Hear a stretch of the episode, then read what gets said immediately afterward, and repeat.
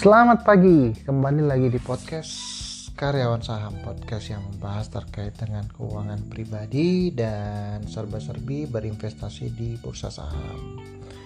Teman-teman semua, eh, pada kesempatan ini tema yang pengen kita bahas adalah trader versus investor jadi teman-teman uh, sudah sering lah mendengar ya kalau misalnya teman-teman follow akun karyawan saham atau follow akun-akun saham-saham yang lain pasti sudah sering tuh uh, diceritakan lah terkait dengan perbedaan investor sama trader.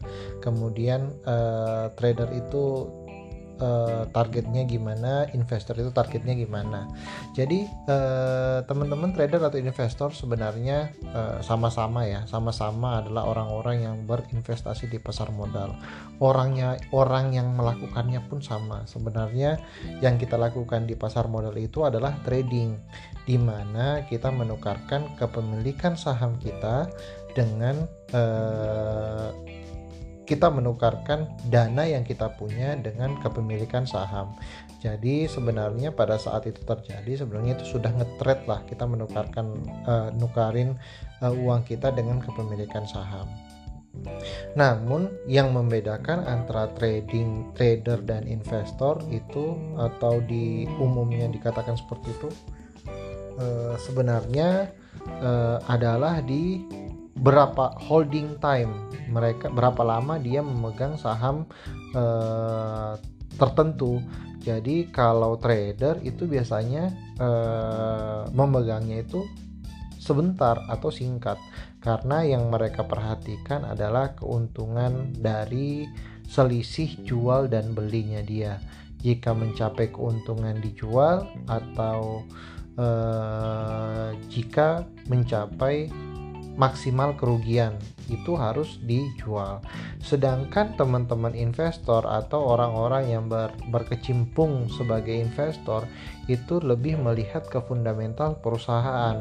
Mereka bertransaksinya nggak harus tiap hari, memantau sahamnya nggak harus tiap hari, tapi dia melihat dari laporan keuangan, dilihat dari laporan keuangan, dilihat dari makroekonomi uh, atau uh, biasanya disebut dengan fundamental perusahaan. Jadi investor-investor itu uh, lebih lebih uh, mempelajari lebih mempelajari produk-produk uh, apa saja yang dijual oleh perusahaan tersebut.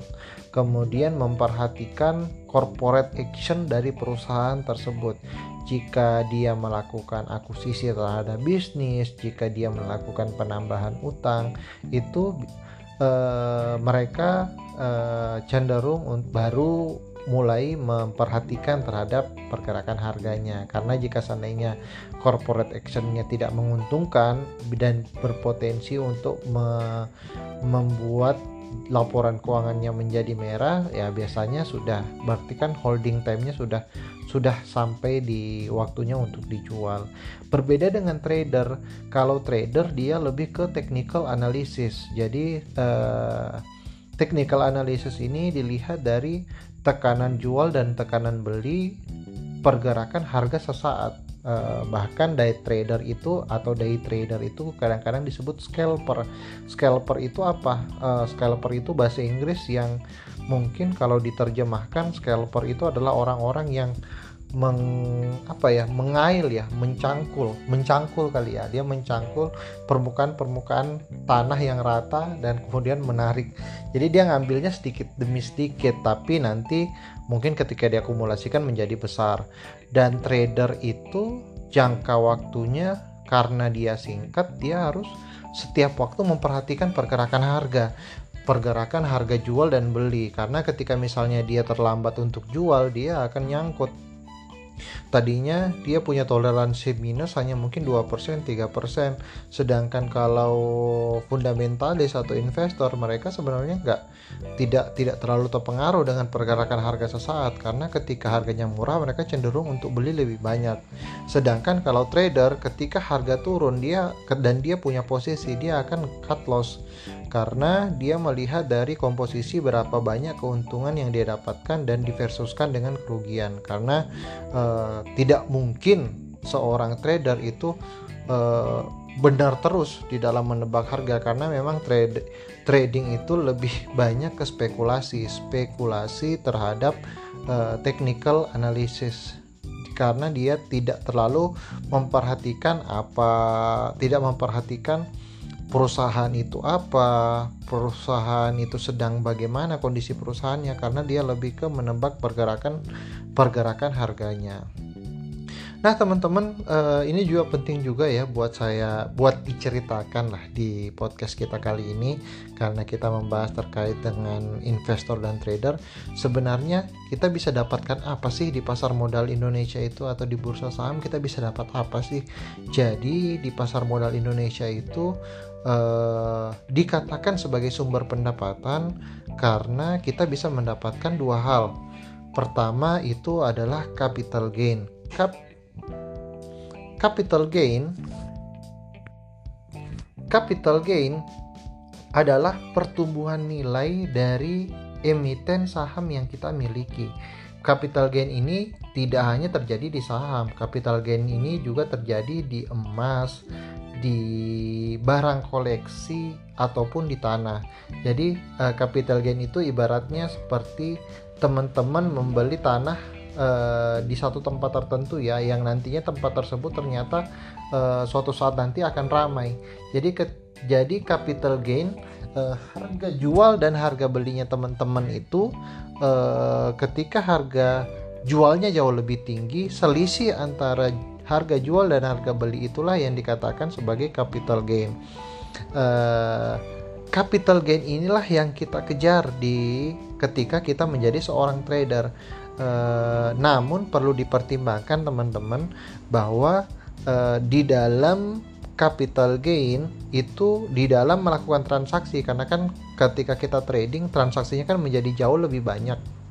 Karena kita uh, lebih ngejar ke jumlah transaksi yang besar dan keuntungan yang besar eh, karena semakin banyak transaksi otomatis kita juga akan kena fee jual dan fee beli di mana masing-masing sekuritas berbeda ya. Namun kalau kita pakai eh, poems itu eh, transaksi belinya itu 0,2 dan transaksi jualnya itu 0,3 jadi kalau mau untung di satu emiten kita itu minimal harus take profit 0,6 itu pun hitungannya hanya 0,1 persen jadi uh, saya itu selalu ngelihat bahwa kalau saya jual dia itu impas atau 0 persen itu saya nggak dapat untung sama sekali malah boncos di jual dan fee beli pastikan bahwa keuntungannya 0,5% atau lebih. Jadi lebih besar lebih bagus. Uh, jika teman-teman trader biasanya itu 2 atau 3% itu udah di cut kenapa? Karena mereka lebih ke mengakumulasi keuntungan. Jadi dia mengakumulasi keuntungan. Berbeda dengan investor. Kalau investor mereka uh, mengcompounding. Jadi dia kumpulkan dan dia compounding. Jadi ketika dia dapat harga murah, dia syukuri dan dia akan biarkan tuh terus. Kemudian uh, mereka nantinya akan mendapatkan dividen. Ini yang kedua, bahwa sumber keuntungan di pasar modal itu selain capital gain adalah dividen yang biasanya ditunggu oleh investor-investor. Di mana uh, dividen itu diberikan kepada orang-orang yang memiliki saham tertentu yang dipegang sampai pada saat kamdet. Kamdet itu istilah orang-orang yang berhak mendapatkan dividen memegang saham tersebut di tanggal tertentu. Jadi ketika dia masih punya di tanggal hari itu, maka dia berhak atas uh, hasil usaha dari perusahaan. Di mana dividen ini dibagikan per lembar saham ya. Jadi uh, biasanya kalau saya ambil contoh misalnya ICBP atau Indofood uh, CBP itu membagikan per lembar saham anggaplah 200 rupiah. Jadi ketika misalnya teman-teman punya sahamnya 200 2000 lembar ya otomatis teman-teman berarti dapat 200 dikali 2000 2000 lembar berarti uh, eh, 200 ribu ya jadinya. Dapat 200 ribu berarti. Kalau misalnya teman-teman punya 4000 lembar atau 40 lot uh, berarti dapat uh, eh, 400 ribu rupiah gratis jadi kepemilik jadi teman-teman diberikan 400.000 setiap tahun anggaplah kalau misalnya harganya masih uh, segitu atau nilai dividennya kita anggap bahwa dia cenderung uh, stagnan. Namun banyak sekali perusahaan yang pertumbuhan uh, dividennya itu mengalami peningkatan dari tahun ke tahun. Bisa teman-teman cari di uh, beberapa pengelompokan saham ya di BI itu ada IDX 30 adalah uh, saham-saham eh, apa dividen dividen tertinggi lah. Ada 30 saham yang rajin sekali memberikan saham dan konsisten memberikan saham setiap tahun. Untuk dividen ini juga beda-beda ya dari setiap emiten. Ada yang bisa biasa memberikan di angka 2%, ada yang memberikan angka 3%, bahkan ada yang sampai 14%. Semakin besar dividennya, otomatis keuntungan yang didapatkan oleh si investor juga cukup tinggi juga loh ya. Namun resikonya juga cukup tinggi karena uh, biasanya dividen-dividen yang membagikan uh, dividen emiten-emiten yang membagikan dividen besar itu pergerakan harganya itu cyclical dan cenderung uh uh, cukup cukup jauh rentannya antara yang tertinggi dan yang terendah. Jadi ja, harus jaga-jaga juga jangan sampai kita mencari dividen justru nyangkut di harga kapital kapitalnya. Uh, itu aja sih teman-teman yang pengen kita bahas terkait uh, terkait perbedaan antara investor dan trader. Jadi uh, teman-teman uh, ngincernya mau dapat capital gain kah atau mendapatkan dividen atau bisa bisa mendapatkan kedua-duanya. Intinya adalah uh, gimana caranya untuk tetap dapat keuntungan atau yang penting cuan dari pasar modal. Uh, jadi dengan teman-teman uh, sudah mempelajari ini, uh, mempelajari terkait dengan capital gain dan dividen, teman-teman sudah bisa mendapatkan sumber pendapatan tambahan teman-teman. Jadi uh, saya ambil contoh diri saya sendiri ya. Uh, dan semenjak saya bergabung di pasar modal di tahun 2019 saya sudah bisa mendapatkan kurang lebih 10% dari modal yang saya punya setiap tahun. Jadi waktu pertama kali bergabung di pasar modal itu uh, target saya sederhana aja sih. Target saya adalah saya pengen punya pembantu yang saya nggak mau bayar pakai uang gaji saya Uh, jadi pada saat itu mimpinya kayak gitu. Mimpinya adalah sadar mimpinya pendek-pendek aja. Jadi saya butuh capital di mana saya butuh minimal satu juta setengah lah ya per bulan. Berarti kalau misalnya 12 juta eh, satu, anggaplah satu juta lah ya. Kita gaji pembantu harganya satu juta satu bulan. Berarti saya butuh 12 juta untuk bisa uh, untuk bisa dikatakan bersyukurlah untuk bisa bayar pembantu gratis. Jadi semenjak itulah saya jadi punya target e, gimana caranya untuk meningkatkan kapital saya untuk bisa membayar uh, pembantu tersebut.